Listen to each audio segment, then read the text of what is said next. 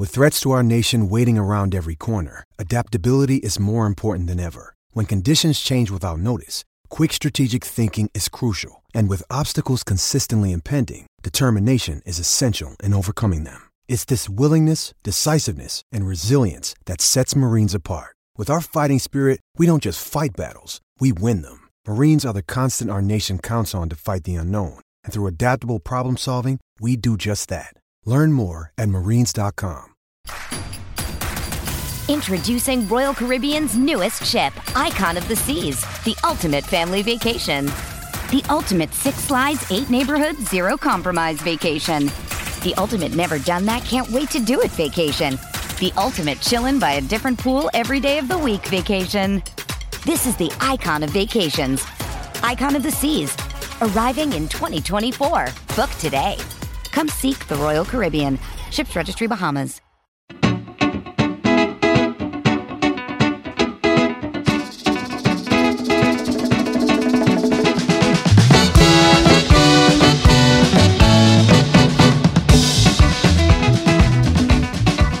Are back for another episode of Terry's Talking. David Campbell, sports manager at cleveland.com, alongside Terry Pluto, award winning columnist from the Plain Dealer and cleveland.com. Terry, how are you?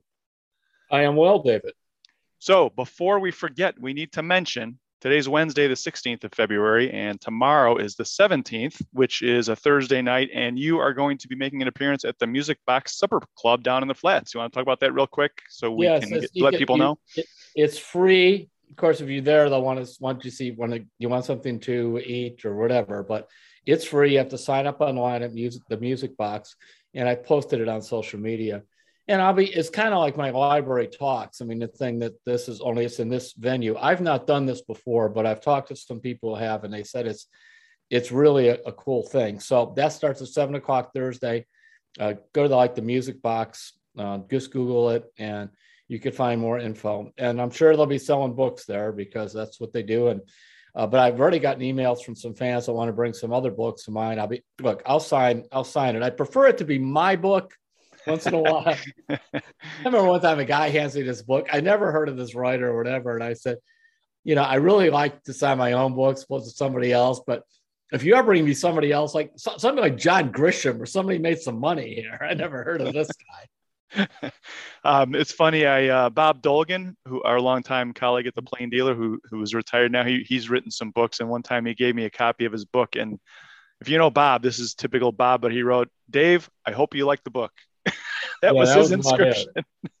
that was typical Bob. So good luck with that tomorrow night. Uh, it's free, and hey, I have the URL here. If people want it. It's just musicboxclee.com slash schedule and you'll see Terry's event right at the top of there, along with Terry's picture. It's going to be vintage Browns and other great stories. So check that out. It's free. Terry, maybe there will be some all-star celebrities visiting the Music Box for you think tomorrow night because everybody's coming here for All-Star Weekend. It's kind of exciting to see national media coming to town for a big event like this and kind of getting to experience Cleveland. Looks like the weather's going to be decent. Kind of an interesting time, right? Having nationally prominent journalists, the whole NBA coming here for a weekend. And what I like about it, I'm going to write about this for the weekend too, is that the narrative on the Cleveland basketball now has to be so different than what they thought when this game was scheduled. Uh, well, forget when it, even this summer, when the start of the season, because you know what they're going to do. We saw it on the Super Bowl.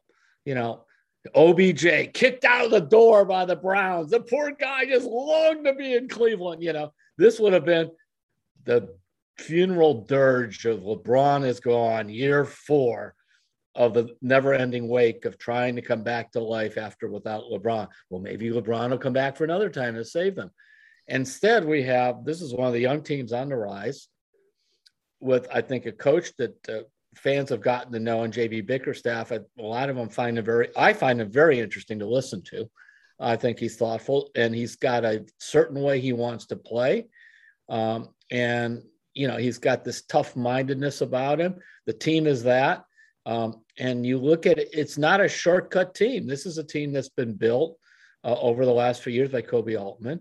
And we don't have to hear any about you know oh, lebron and this and that. I mean look okay lebron won a title here. I'm not taking it away but it just can't always be about lebron and cleveland basketball Yeah, kind of. You're talking about kind of a rebranding, and it was interesting. Ashley Bastock, our colleague that we work with at Cleveland.com and the Plain Dealer, she was on a teleconference yesterday with the guys from TNT's NBA show, and both Charles Barkley and Kenny Smith were talking about how much they respected the patient approach that yes. the Cavs have taken. It wasn't like they went out and tried to sign a big three and, and, and just ran up their payroll. They did it in a patient way. And I think people around the league really respect what the Cavs have done. You know, the Suns did it too. Now they added Chris Paul, but they didn't go out and just add, bring in everybody under the sun there. Uh, they, they built it, you know, with, with their top picks and um, they were patient. And so, and they got the right coach, Monty Williams. And so the Cavs, you know, they, they went through coaches, they went through players. But now when you look at it, the Rising Stars game, you got Evan Mobley and you've got Isaac Okoro. I think Okoro's underrated. You know, if anything we should have learned from Darius Garland is let's not jump to conclusions on these guys right away based on their first year or two.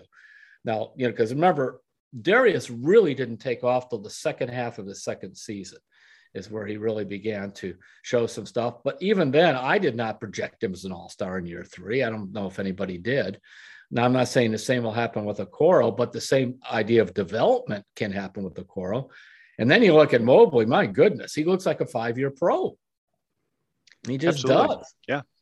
And so you've got those two, and then you've got Jarrett Allen, and, and you've got Garland in the All Star game itself. I'm so glad they picked Allen because it rewards defense. And there's a bunch of uh, analytics stats and that showed that he was a, he's the second best defensive player in the NBA behind Rudy uh, Gobert from Utah because they look at you know shots contested around the rim that kind of thing. And the other thing about Allen, he's so unselfish. I mean, he, he should be shooting. He should be getting the ball more and shooting it more because he hardly ever misses. And it doesn't seem to phase him. I mean, I'm sure he likes to get the ball and dunk it, but um, he's certainly not playing for numbers.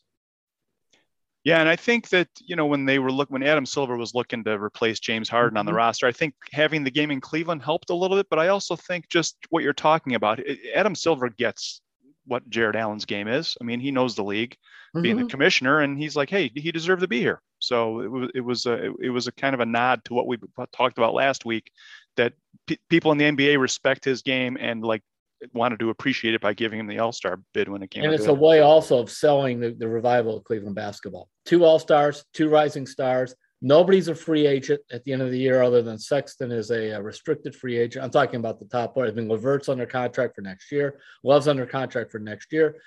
Um, you know, so this is not a team that's just going to go away at the end of this season which is what they wanted the whole time. So, so this is a good time, Terry. I wanted to kind of do a quick state of the Cavs with you. Mm-hmm. Uh, so, you know, eh, they won 60 games combined in the last three seasons. Everybody, everybody thought they were going to have another season like that. Nobody predicted what's happening. They're 35 and 23.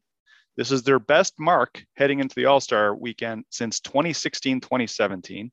And they also, and Chris Fedor, our colleague, reported this in his story today. It's the league's largest increase in win percentage of any team this season. From last year to this year, the Cavs have the highest increase in winning percentage.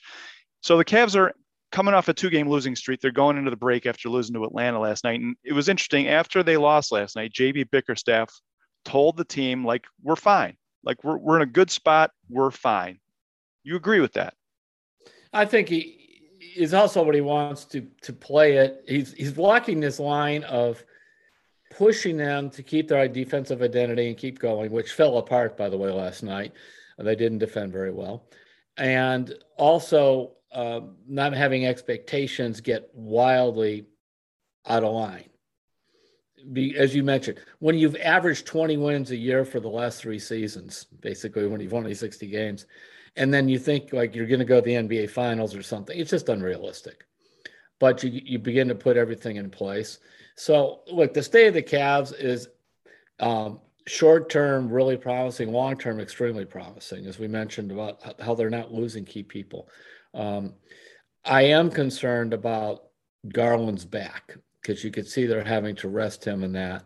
So, and when he's not in there, it's just a totally different offense. Um, they miss him. You know, as we see, LeVert is kind of a bigger version of Colin Sexton. Um, he defends much better than Colin. That helps being six foot five.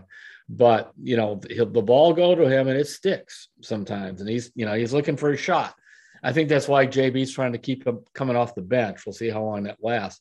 Because with Okoro, Okoro, you know, he moves the ball and and he's part of that defensive uh, that whole situation they have.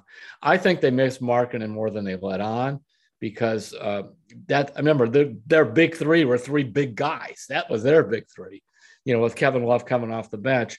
And I think the defense has not been as good since then. And then you saw in a, in a rough and tumble game with uh, Philadelphia that that was like saying, ah, you guys aren't quite there yet. Yeah, and I thought it was a good call. Some fans were probably expecting maybe Markkanen could come back last night, but I think it was really smart of the Cavs just to let him ride it out through the All Star yes. break, re- keep rehabbing, come back after, get it. It'll buy him another week almost, you know, sure. more than a week. So I think it's nine days till their next game. It's a you know people. It's an ankle sprain. No, these are these dreaded high ankle sprains. These guys can sometimes you know be out for uh, two months. It it it can be really bad because unfortunately, you know, basketball is a not only a, a, a, where you have to have quickness, it's a lateral quickness. You have to go side to side, and and uh, and lateral and horizontal. Basically, it's both. That's what I'm trying to say. You, in other words, your ankles get turned in a whole, in almost a whole circle trying to defend. So get him ready. And I think that his three point shooting will help because that's one thing he could do is go on the perimeter. I am just so excited to talk about this team being good. I yeah, it's never, a fun time. I just never thought it. And I was, I've met when I saw the start of the year and the All Star games here, and I'm thinking, you know, I just don't want to go through this. LeBron's gone, and you know they were good twice, and LeBron is here, but then they hadn't made the playoffs since '98 without LeBron, and they're never going to make it. We're all going to die. You know that whole uh, kind of thing that happens in Cleveland. You know that, oh, poor Cleveland. Well, no, Cleveland's got some life here. Yeah, and so looking to the future, Terry, we mentioned Chris Fedor's article today. You can check that out on cleveland.com. He had some questions that he kind of got into looking forward after the, and I wanted to hit you with a few of those to get your take on them real quick. So one of the questions Chris asks is, is it time to put trade acquisition Caris LeVert in the starting lineup instead of bringing him off the bench? You were just talking about Caris LeVert's game. What do you think? Keep him on the bench after I the would. break? You would. I would. Okay. But we'll see what happens. I would just because um, I like the idea of offense coming off the bench. But now here's the big but. I'm looking to see. I've noticed sometimes when LeVert's out there with Kevin Love, Love gets lost in the offense. Now, if that's a problem, then switch it around. To keep um, them with different with different guys. Yeah. yeah. It's part of what is making Love work well. If you know, he worked well with extremely well with Rubio, and he works well with Rondo. So I would make sure that I remember Wayne Embry, who was a Cavs GM and a former NBA center. He goes, "You got to remember, big guys." He said, "No, there are a few, but their job is not to get the rebound, dribble it all the way down the court, and set up their own shot. You know, the, the guards have to help them. Right. But if the guard is not even looking, then he says you will get discouraged as a big man. You know, because remember, Kevin does a ton of rebounding. He's not a he's and he draws a lot of charges he's not a great defender, what they call out on the floor, but around the rim between his drawing charges and defensive rebound, he's, he's elite right in that little like five foot area right in front of the rim. And so, you know, you got to help him. You know, and he can shoot, but you got to set him up a little bit. Yeah, and we'll talk about that in a minute. With with that was something that Mark Price told you about how you got to reward your big guys when they do the little things like that and and and around the rim. So, all right, Terry. Next question I wanted to hit you with.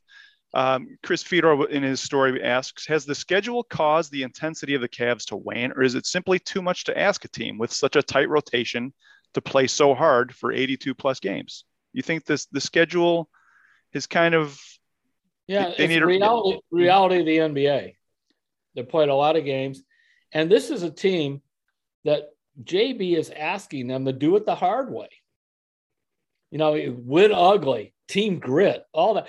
I the natural basketball player, product of the AAU system where they run and gun and pick up their own teams every summer and, and they transfer to four different schools, that is not how they're, you know, this is not how they're taught.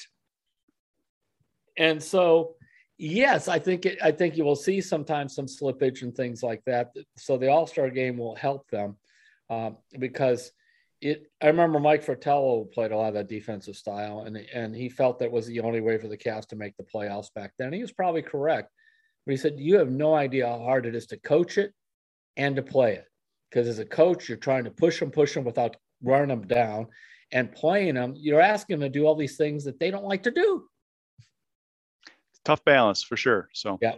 All right, and one more, Terry. So, another question from Chris's article: How can the Cavs counter opponents blitzing Darius Garland? A strategy that sends an extra defender on the pick and roll in hopes of taking the ball out of Garland's hands. We kind of, I think we touched on this about a month ago, but you see that, and it's true of a lot of NBA teams. You want to get the ball away from their out of the best players' hands, and teams are doing that by they'll bring the ball down. He'll be top of the key. They'll they'll send another guy at him and sure. try and get and get how can they combat that? And is it a matter of just getting everybody back healthy and getting the three point shooting oh i think you're going to have to deal with it. Um, sometimes you don't have to have them bring it up.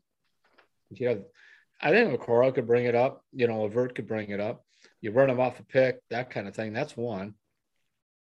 Secondly uh, there are ways where you could bring a big guy and jarrett Allen can pass and Mobley can pass. Bring one of them up to the top of the key fling it to them. And then you have guys that they could turn and get. And we saw some of that last night. Allen hit Mobley a couple times uh, from the top of the key to call the high low, you know, high low action, high post to low post. So they could do some of those things because those big guys are gifted. I mean, there's still a lot of game in Evan Mobley that has not come out on the offensive end. Uh, so I'll be curious to see. I'm sure they'll break it all down. I got a lot of confidence in this coaching staff. I just do. They're playing it different you know they're they're not working out of the, the typical NBA handbook, but this is how your offense runs, this is how your defense runs. No, they're you know they're they're doing different stuff. My guess is probably JB's digging out stuff from his dad Bernie Bickerstaff ran with some tough physical teams in Seattle. I mean that's he's going old school here, but old school can work with the right guys. Yeah, and you better believe with this break that the Cavs are doing some self scouting, like you said, uh, asking some outside coaches for some breakdowns mm-hmm. of what mm-hmm. they're doing, what they're not doing. So this will be, I think, the break is coming at a good time for this team. So, um, hey Terry, let's get into your column. You had a really nice piece today. You talked to Mark Price, and I think fans will be surprised when they read it today about just all the parallels between Mark Price and Darius Garland. It was really interesting. It, it, it, it's shocking because I covered the Cavs for the Beacon Journal when Mark came into the league in 86. And that draft class, the year before Hot Rod Williams was taken, but he, he had to sit out a year as he was falsely indicted in that Tulane point shaving thing. And um, in fact, I did a lot of work on that case when I was there, and it was a total sham. There were two guys on the team that were um, uh, were, were the were the instigators, and they were trying to grab everybody else to take down. But Hot Rod had to sit out a year, and so but he became eligible in '86, and then they also drafted Brad Daugherty, Ron Harper, Mark Price, and actually a guy named Johnny Newman too. So they had these five rookies coming in. Newman played 15 years in the NBA. I mean, so but the least heralded. The, I remember our we we ran a big picture of the three rookies like on a cover of our basketball uh, preview at the Beacon Journal, and it was Harper, Daugherty, and uh, Hot Rod. It was no price was in that, you know, because at that point he was playing behind John Bagley, and he we saw it in camp, and that was the case the whole year, just sort of a backup, and he struggled, and he had an appendix attack in the middle of the season, and he, at the end of the year, going, I don't know what he is, maybe he's a backup. Darius Garland, remember he had a knee surgery he his college career is 139 minutes in five games, and then uh, the Cavs take him fifth, and then after right before training camp, he had a knee clean out or whatever they do again. So he had it. He had two things on his knee, and as a rookie, he looked a lot like Price. Looked kind of clunky. He wasn't. He had trouble with the 24 second clock. He played a lot more because they just threw them out there. Uh, Lenny Wilkens was not going to throw Mark Price out there with starting three other rookies, he, even though John Bagley wasn't great. Bagley ran all the plays that Lenny wanted run, so that was that was the deal there. So, but so both looked very overmatched. Then the second season, the Cavs had so much confidence in Mark Price, they turned around and drafted Kevin Johnson in the lottery, number seven.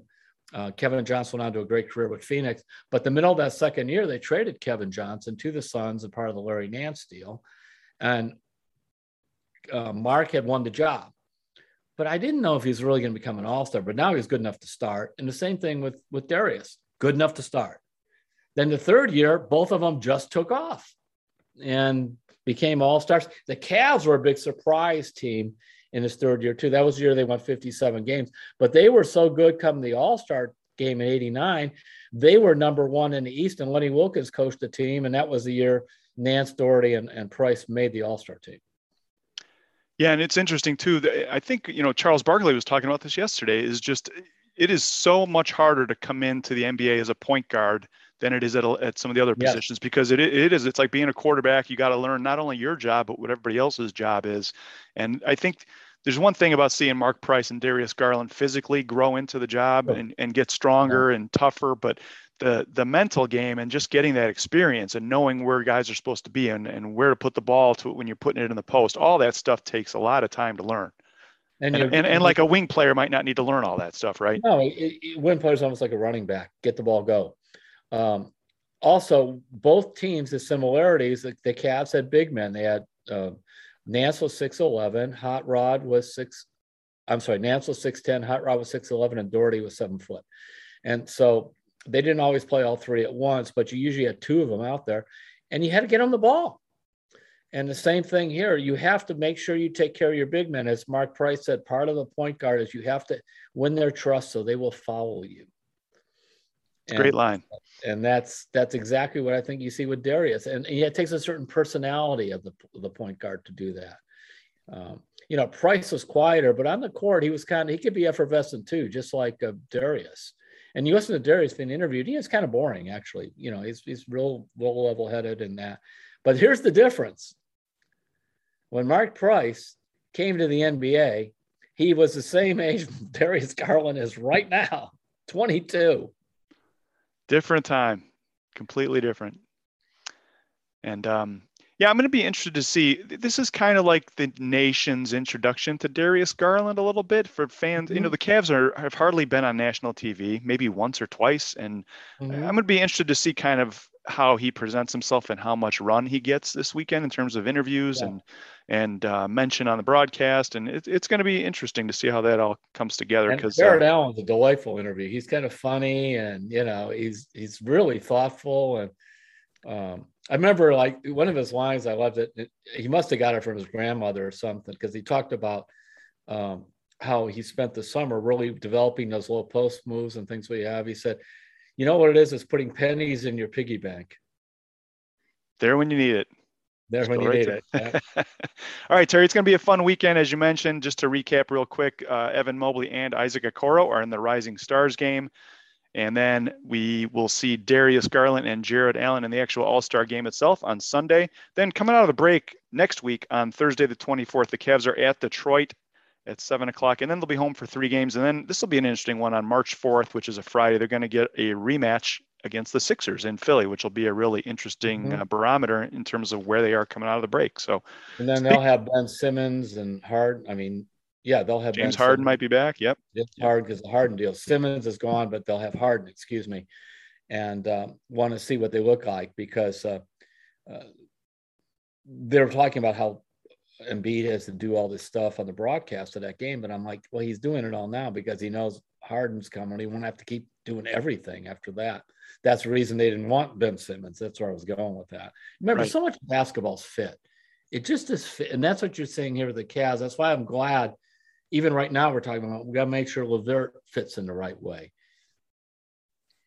Yeah, and that that Philly matchup will be a completely different one than last time, just because you said of the dynamics changing. So, all right. Speaking of breaks, Terry, let's take a break. We're going to come back. We'll talk a little Browns and Super Bowl, and we've got some Guardians to talk about. Not a lot because they're no. still at an impasse. We can uh, talk about your faith column this week, and we got some good Hey Terry questions from people who sent those in. So we'll be right back on Terry's Talking.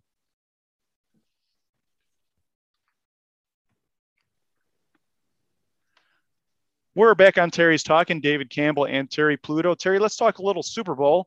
You were mentioning earlier how the national narrative about the Cavs um, is taking a little bit of a dr- dramatic turn since the Cavs are having a great season. And during the Super Bowl, Browns fans kind of saw the OBJ saga get kind of a weird national narrative twist to it during the game, didn't they? How about inaccurate? That's probably a better All way. All you had to say, here's the reality: he did not play well with Cleveland. They clearly did not know how to use him in the red zone. That's the biggest criticism I have. You know, he has no touchdown passes. He goes there and he gets five. Um, Cooper Kupp was part of it, but I also just think they just a couple of times they just didn't give him chances in the end zone. They wouldn't throw it to him. So that's a that's a very fair criticism. But this Cleveland kicked him to the street, you know, all this. My goodness, he'd been trying to get out of here for a year and a half.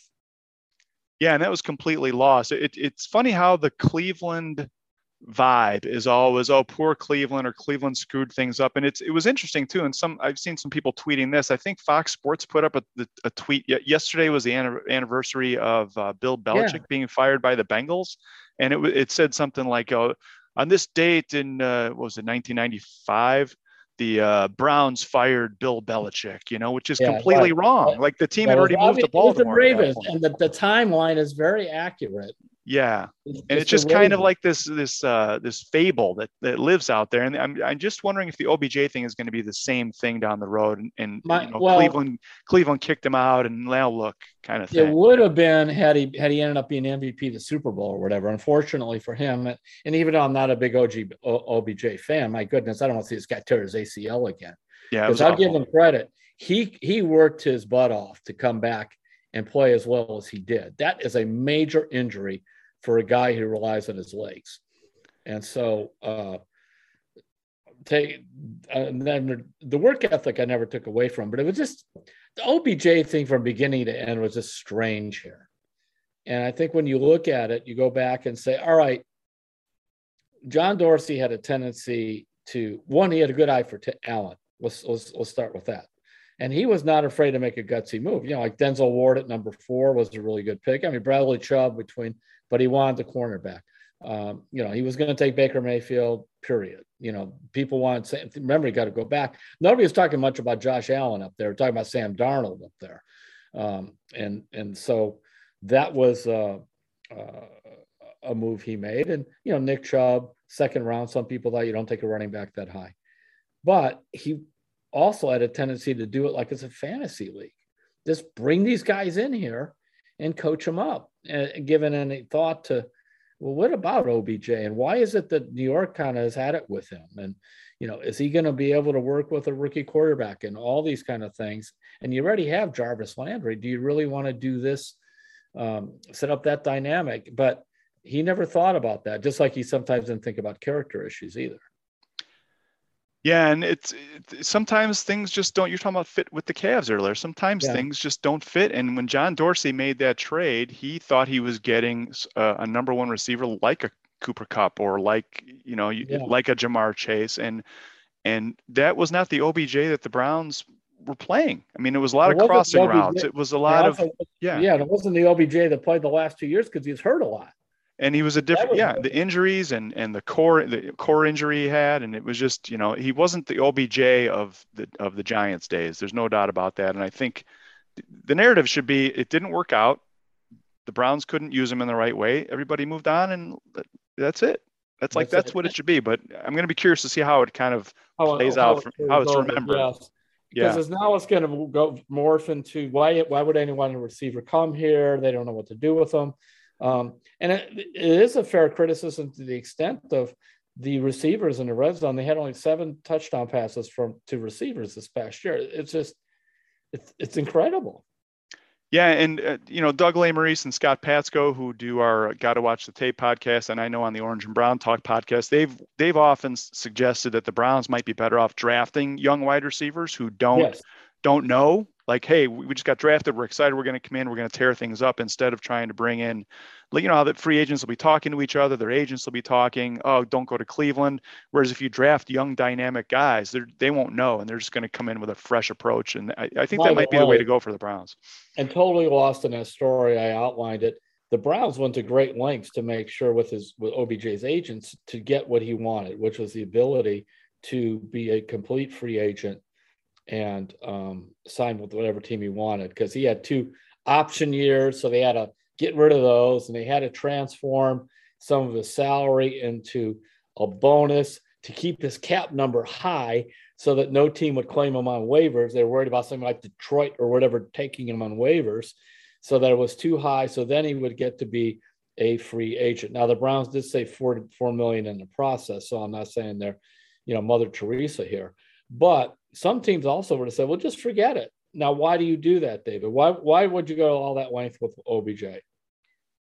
because you want to be well respected around the league and have have guys want to come play here because they know, they know they're going to be treated right. I mean, that's the number one thing, but that's not the thing you're going to hear on the Super Bowl broadcast. And also keep yeah. the you know Andrew Berry has a good good uh, rapport with agents, and you want to keep it that way. So um, that way, OBJ could say a lot of things, but he can't say they stuck it to him when it came to being released and taking away his options. They set it up so he got the options that he wanted uh, to go wherever he would be. A, um, whoever wanted him, where would be a, a, good landing spot. Yeah, and if the Browns end up in the Super Bowl in the next year or two, it'll all kind of just fade off into the distance. I mean, and, and the tough thing for him is another AS, uh, ACL. I don't know when does he come back. I and same same need one. too. Same, same need. Yeah. Well, good luck. It, you're right. It, it's awful to see that happen, and, and we wish him all the best. So, Terry, uh, about the game itself, I want to run a theory past you. All right, see what you think about it. Okay. Everybody was watching the halftime show. They've been pumping the halftime show for months and months. Great lineup, right? Dr. Dre, Snoop Dogg, Mary J. Blige, Eminem, Kendrick Lamar. Kendrick Lamar is he's a genius, right? He's he's arguably one of the best artists of his generation. And I'm watching the Super Bowl halftime show. I'm like, all right, this is a great lineup. And then they drop 50 Cent. 50 Cent drops in out of nowhere into this halftime show that has five legendary performers in it. And I'm like, why would you drop 50 Cent? You're just taking time away from the other artists who everybody wants to see. I mean, 50 Cent's great, right? He's got a lot of fans, but they had this great lineup. And then I'm watching the game and it comes down to the way, end of the game. I'm going to leave you hanging out there. You're going to leave me hanging. Watch the halftime show. I think there was That's okay. people. That's all right. So it you comes know, down to the whatever. end of the game. I mean, again, I and I also I remember um, when I was doing a lot with the NBA, and Brian Windhorst was he and I worked together at the Beacon, and then later at the Point D work together.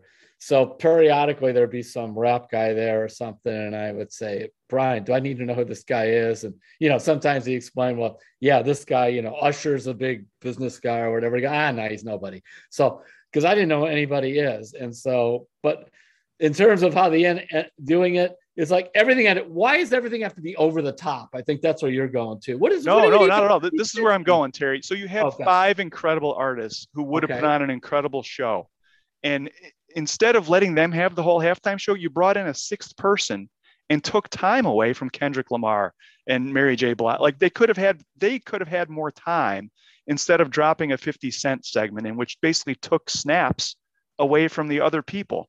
And then you come down to the end of the game, and we've talked about this with the Browns. and It all ties into the Browns. So, all right, the Bengals have third.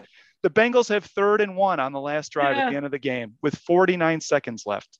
I'm sorry, with 54 seconds left, they're at, they're at the Rams 49, yes. third and one. And who do they give the ball to on third and one? Do they give it to their version of Nick Chubb? Then we give no, it to Nick. They give it to Samaje Perine on third on the biggest play of the season. Okay. Joe Mixon is on the sideline. He's yeah, I, I he's on the sideline watching, and and Perine gets the ball. He had one carry for zero yards up to that point. He gets that handoff, and he finished the game with two carries for zero yards at that point. Where is Joe Mixon in that situation? And then it got me thinking, like we've seen the Browns do this do repeatedly yeah. this season, where they've built this entire offense around Nick Chubb. And it comes down to they need a big drive at the end of the game. And Nick Chubb is on the sideline because the quote unquote third down offense is in. With 50 cents and, in the game. Yeah, and it's either yeah, yeah, well, yeah, exactly. I mean, Deon, D'Ernest Johnson is the 50 cent in this in this equation, right? I just I'm really puzzled. It's like they work for months to get to this point, and it's the biggest play. If you're gonna go down, go down with like your star players trying to make plays instead of standing on the sideline. It was really it was really weird how it kind of congealed in my head just well, watching yeah, all this happen. Now here's how you the, the old thing overthinking. So the Bengals are thinking, well, let's see they'll think third and one, we're going to give the ball to Mixon. So what we'll do is we'll take Mixon out. So they'll think Mixon's not there. They got to be passing. So we can hand it to 50 Cent and they'll never expect, they'll never expect that happening. But the reason they would never expect it happening is because the odds against uh, of it working are astronomical. That's why they would never. I mean, Joe Mixon, I think he finished the day with 15 carries for 72 yards, and he, you, know, fake it if you want to fake it to Joe Mixon and throw a pass to the tight end for two yards, first yeah. down. Yeah, so I, I, think you're right. It's like they they outthink themselves sometimes. It's like you you have these star players. You should use them when the when it's when the time is right. And I, it was just really weird to see. And uh, to your point too, David, when they're not on the field, when Chubb is not on the field, the opposing defensive coordinator goes, "Well, thank goodness for that." Okay, yeah, we check. Oh, I'm making my play call. Well, I don't have to account for him. Yeah, we're gonna we're gonna build our whole offense. We're gonna build our whole offense around this this spectacular running back. But when the game is on the line, we're gonna put him on the sideline because. I mean, the yeah, nice thing about it, I I never minded when it's third and one. You got your star in there and you play fake to him. I'm okay with that. You know, he's still a weapon even without the ball. Absolutely. And if you ask Nick Chubb to throw a block on a blitzing linebacker, he will do it gladly. And if the situation calls for it, he should be in there doing that. Or throw him a swing pass, or show, throw him a screen, or throw him a. I mean, he can run five five yards down the field, squat into a zone, and catch a ball, and, and try and turn it into something. And he showed it. He showed it in a bunch of games this year when they actually yeah. did how he thrown the ball. Because for a while, I understood Kareem Hunt's such a good receiver, but you know Kareem missed half the games this year, so yeah, there you a, go. That's a good point. All right, Terry. Let's speaking of the Browns. Um, see, everybody, then I got relevant. I, I brought Fifty Cent into the conversation. So. Thank you for that. So, so obviously, Aaron Donald got a lot of praise after that game, and he he should have been the MVP, I think. But we saw what a dominant defense can do. Mm-hmm. The Browns are in pretty good shape in terms of having a dominant defense, especially down the stretch. Do you think this Browns defense is in a position where they can be a uh, a defense that can take them deep into the playoffs, even Super Bowl level from from where they're at right now? Yes, yes, I do. And who would have said that a year ago? But especially when you look at the last eight games, I think rarely were they giving up more than 20 points. Um, the reason when they were losing is because their offense couldn't score 20 points. But yes, and I expect when you look at the defense, um, your key guys are pretty much all coming back. You know, you get, they got to figure out some stuff with the linebacker. But you talk about JOK and you talk about Newsome, you talk about Denzel Ward, you talk about Myles Garrett. You know, the big question will be about Clowney. Clowney's going to want to break the bank. So that'll be um, fascinating to see how that plays out. But maybe there's another defensive end they could bring in here. So what, what would you speaking of Clowney? So what would you? He made eight million dollars this year, if I remember correct, or last 2021 is eight million. Would you be happy to get him back for eight million? Would you need to? I'd love to get him on like a one year ten or twelve. You know, I'd give him ten or twelve for a year. You know, or two or three, maybe three years, but only half of it guaranteed at 18 or something like that. But and you know that knee still that he's had all these problems with i'm sure when they do the medical stuff it doesn't look great.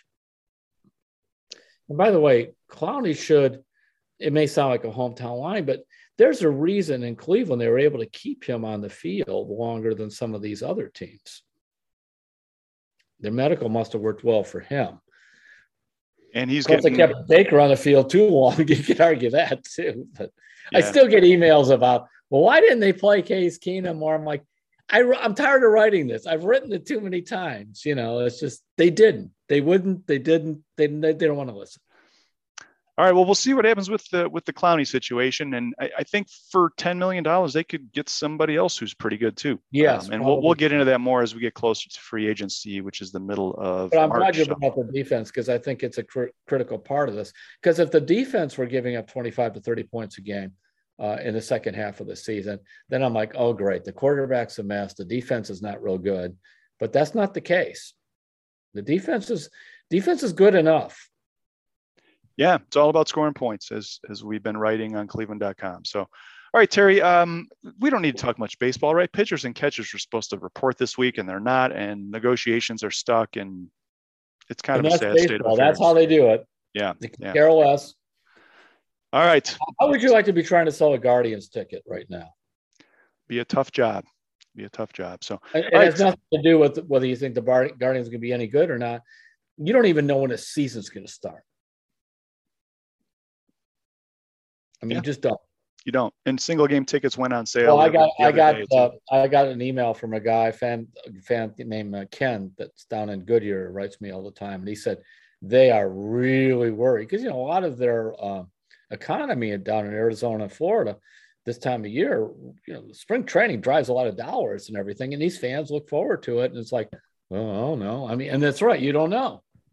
Yeah, and it's not just the tickets and the concessions; it's all the hotels and the restaurants Hotels and everything else. yeah. Yeah, they're going to take a big I hit, mean, even a if it's short. thing to do. You know, it really is to go down to spring training, but All right, well, let's get into kind of a nostalgic baseball story. Terry, your, your Faith & You column this week, you tell a tale about how when you took a trip to Pennsylvania with your father, I guess I wasn't really aware that your dad was like a bird dog scout for the Indians Yeah. and, and he had helped them, you know, find a player here and there that they might want to look at. But it was an interesting tale how you went to Pennsylvania one time.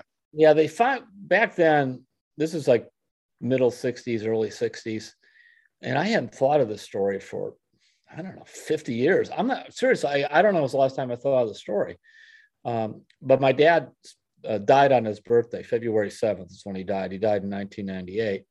Um, and so, but it was recently February 7th. And for whatever reason, this story flashed back to me of when um, my father back then, there were, there were a lot of these guys. They were bird dogs for different teams. A bird dog meant you were not a full time coach.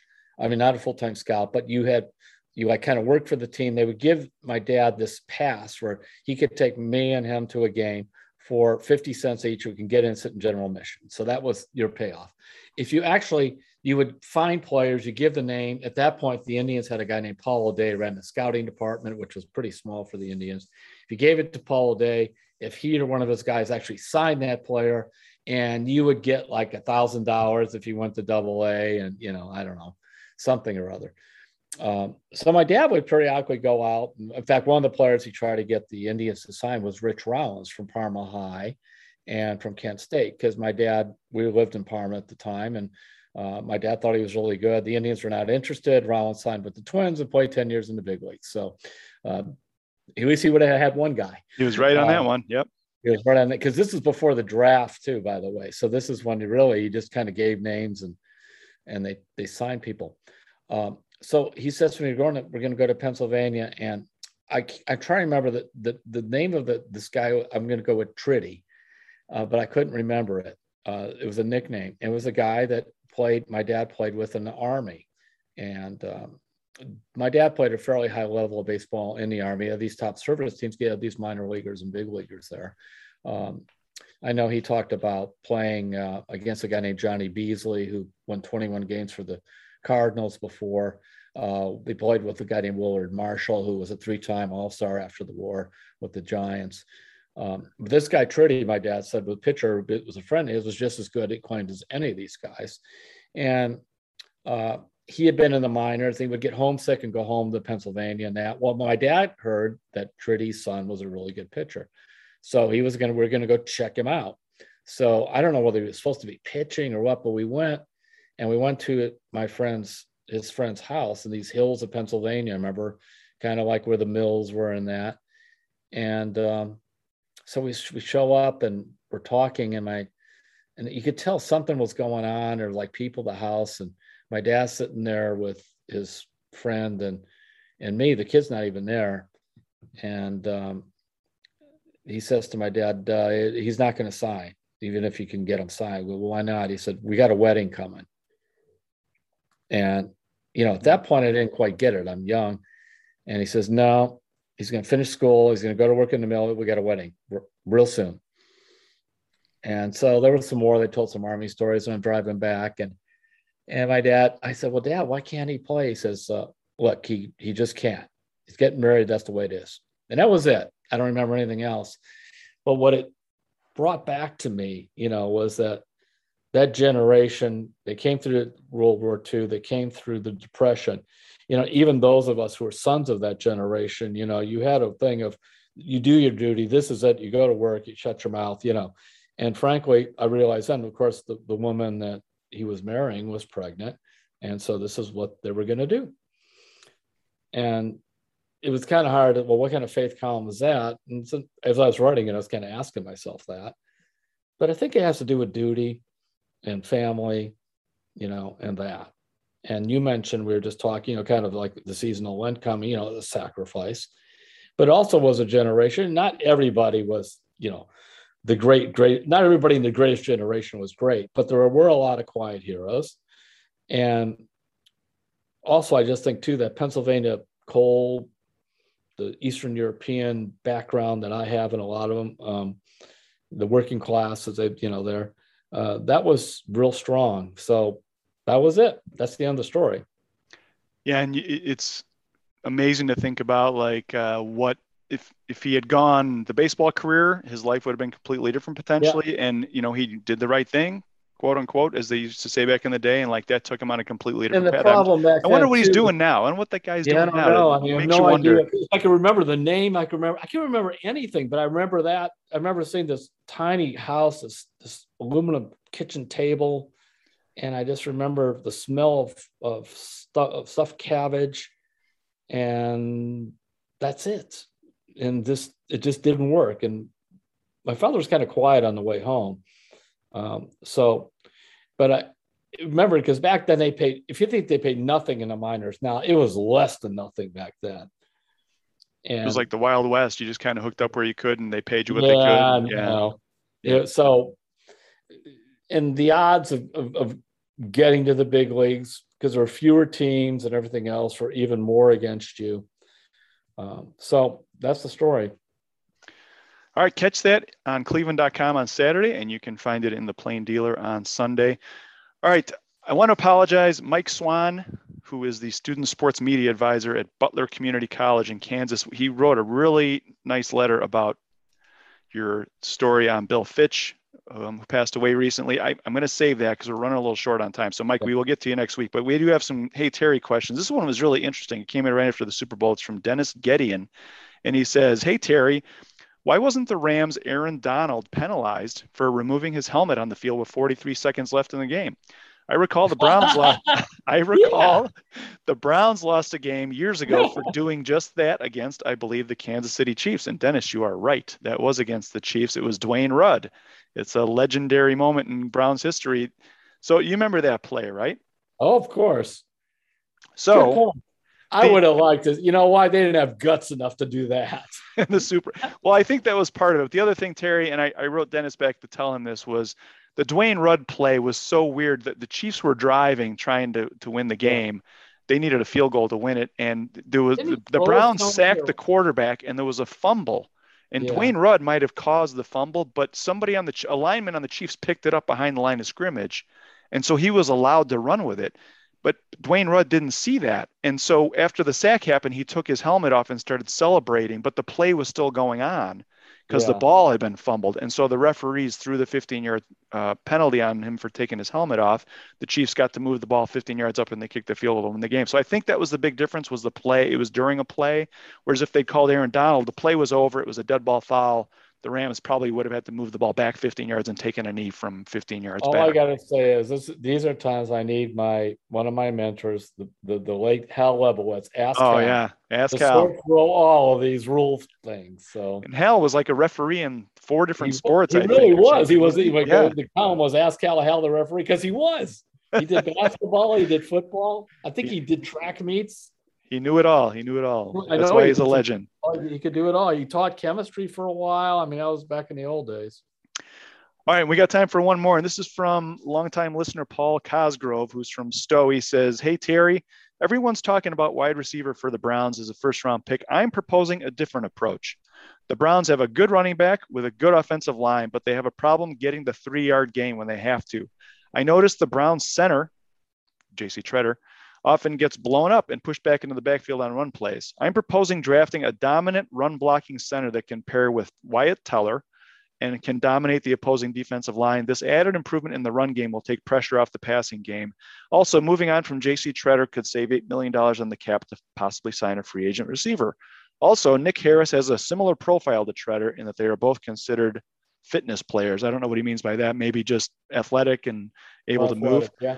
Um, he, he likes he likes Tyler Linden, Linderbaum from Iowa, um, who's a potential first rounder, And he says you can get a quality receiver like Garrett Wilson in the second round. I don't know if that's true or not. I think Garrett Wilson might go in the first round. But anyway, it's an interesting theory here from Paul Cosgrove. What do you think of that? Of looking to get another great offensive lineman in the first round and then filling out later on with receivers. And JC Tretter, there's a lot in there to unpack. Yeah, there is. Um, you know, Tretter's he stayed healthy somehow, but he hardly he's like Joe Thomas at the end. He never practices. You know, he just plays. You just wonder how long that can go on. Um, Harris got hurt again, second year in a row because he got hurt some in, as his rookie year. Because uh, I know they like him. I think his general thing, though, looking at a center in the draft, maybe not in the first round, but they, they could be looking at one. That that wouldn't surprise me. Also, I would be shocked if they took a receiver in the first round. Really? Yes. Could be wrong, but I just don't think that's how they're going to look at it. I think they think they can get it later. I don't know. I don't have a good feeling for the draft, but just how they they kind of think analytically, this group and that, I would, I would, I would be shocked if they, unless there's some receiver they absolutely love. But I like the center. I like I like where Paul went with the center. We need to really look at that some more. Be good for your football guys to look at. Mm-hmm. Uh, you know, they're the the people to break down the film, Scott and so on. Um, how good was Tretter this past year? Uh, how much of a decline was it? And so, because uh, you, you know, the offensive line in general, they also need a guy who's like what they wanted Chris Hubbard to be the last two years, but he had trouble staying healthy. That veteran guy that could play multiple positions. They need to get one of those guys. Right. That might be too much to trust a rookie with. Yes, that would be veteran, a veteran, right? Right. That's a veteran guy there. Yeah. But maybe, you know, rookie center. I mean, I remember when the um, it was a great pick when Alex uh, Mack, Alex Mack with Eric Mangini. I was trying to remember Mangini's name. That was his idea. And I, in fact, I wrote that they might take him because I was tipped off that um, Mangini loves centers. So, all right, we shall see. An interesting question there. Thanks for sending that in. Hey, if you want to hit us with a question for next week's podcast, there's a couple of ways to do it. You can hit Terry up on his Facebook page, or if you want to send us an email, you can just send it to an easy address. It's sports at cleveland.com and we'll try and get it on the show. We're getting a lot of great questions. Um, we'll try to get through them all next week. Uh, we're a little short on time today. So, all right, Terry, time for Terry's trivia. It's an all star question and it's kind of a two parter. I think you're probably going to get this one. So, we talked about the Cavs having two all stars with Darius Garland and Jarrett Allen. The last time the Cavs had two all stars in the all star game, it was who? Was it uh, Love and LeBron? It was Kyrie Irving and LeBron, and they okay. did it twice in 2015 and 2017. So, few years before that, they also had two All Stars in 2009. I could not remember this. I bet you might have a shot at it. It was LeBron and somebody else in 2009. Yes. I had All forgotten right. that Mo Williams this, was an All-Star. I just looked this one up. they had two All Stars. This makes no sense to me, by the way in 1972, the second year of the franchise, the two All Stars were John Johnson and Butch Beard. Really? I am trying to run down Butch Beard and interview him about the 72 All Star game. Campy Russell is trying to help me. I interviewed him. I'm going to talk to some players from like the 70s when they just kind of went and played the game and see what uh, what it was like because Campy made the team, made it in '79. It was in the Pontiac um, Dome, which he was thrilled because he's from Pontiac, Michigan. But he went to lunch. He hung around with Pete Maravich. They played the game in the dome. They went home. No after parties or anything. no, that was yeah. No, uh, no concerts. Said, but what he, he said, I like this about he said about the All Star game. He said that it gives you a chance to talk to guys, spend time with guys you normally would. He goes, I thought Maravich is kind of a selfish and sort of a hot dog. He goes, we had great, we just, we just gravitated to each other. We sat each other next to each other in the bus coming and going. We went to lunch. He goes, and after that, he struck up a friendship with Pete Maravich, you know, the, the flashy guard there who's kind of lost in NBA history. And he said that's one of the the real nice things about the All Star game is you're with these guys in a different environment And also back then, remember, players didn't socialize as much, um, you know, in the off season and all that stuff at parties like they do now. It was a it was a different game for that too. So yeah, and it's things like that that you always hear LeBron talk about. Uh, oh, so and so is one of the best we have in our league. He always calls yeah. it our league, and I think you're yeah. right. That that kind of fellowship is built during events like the All Star Weekend. So should be a fun one here. Thanks uh, for getting uh, tripped on memory lane there, Terry. Didn't, didn't Love, great, Love make an All Star team in Cleveland? When did he make? Love made an All Star team in Cleveland.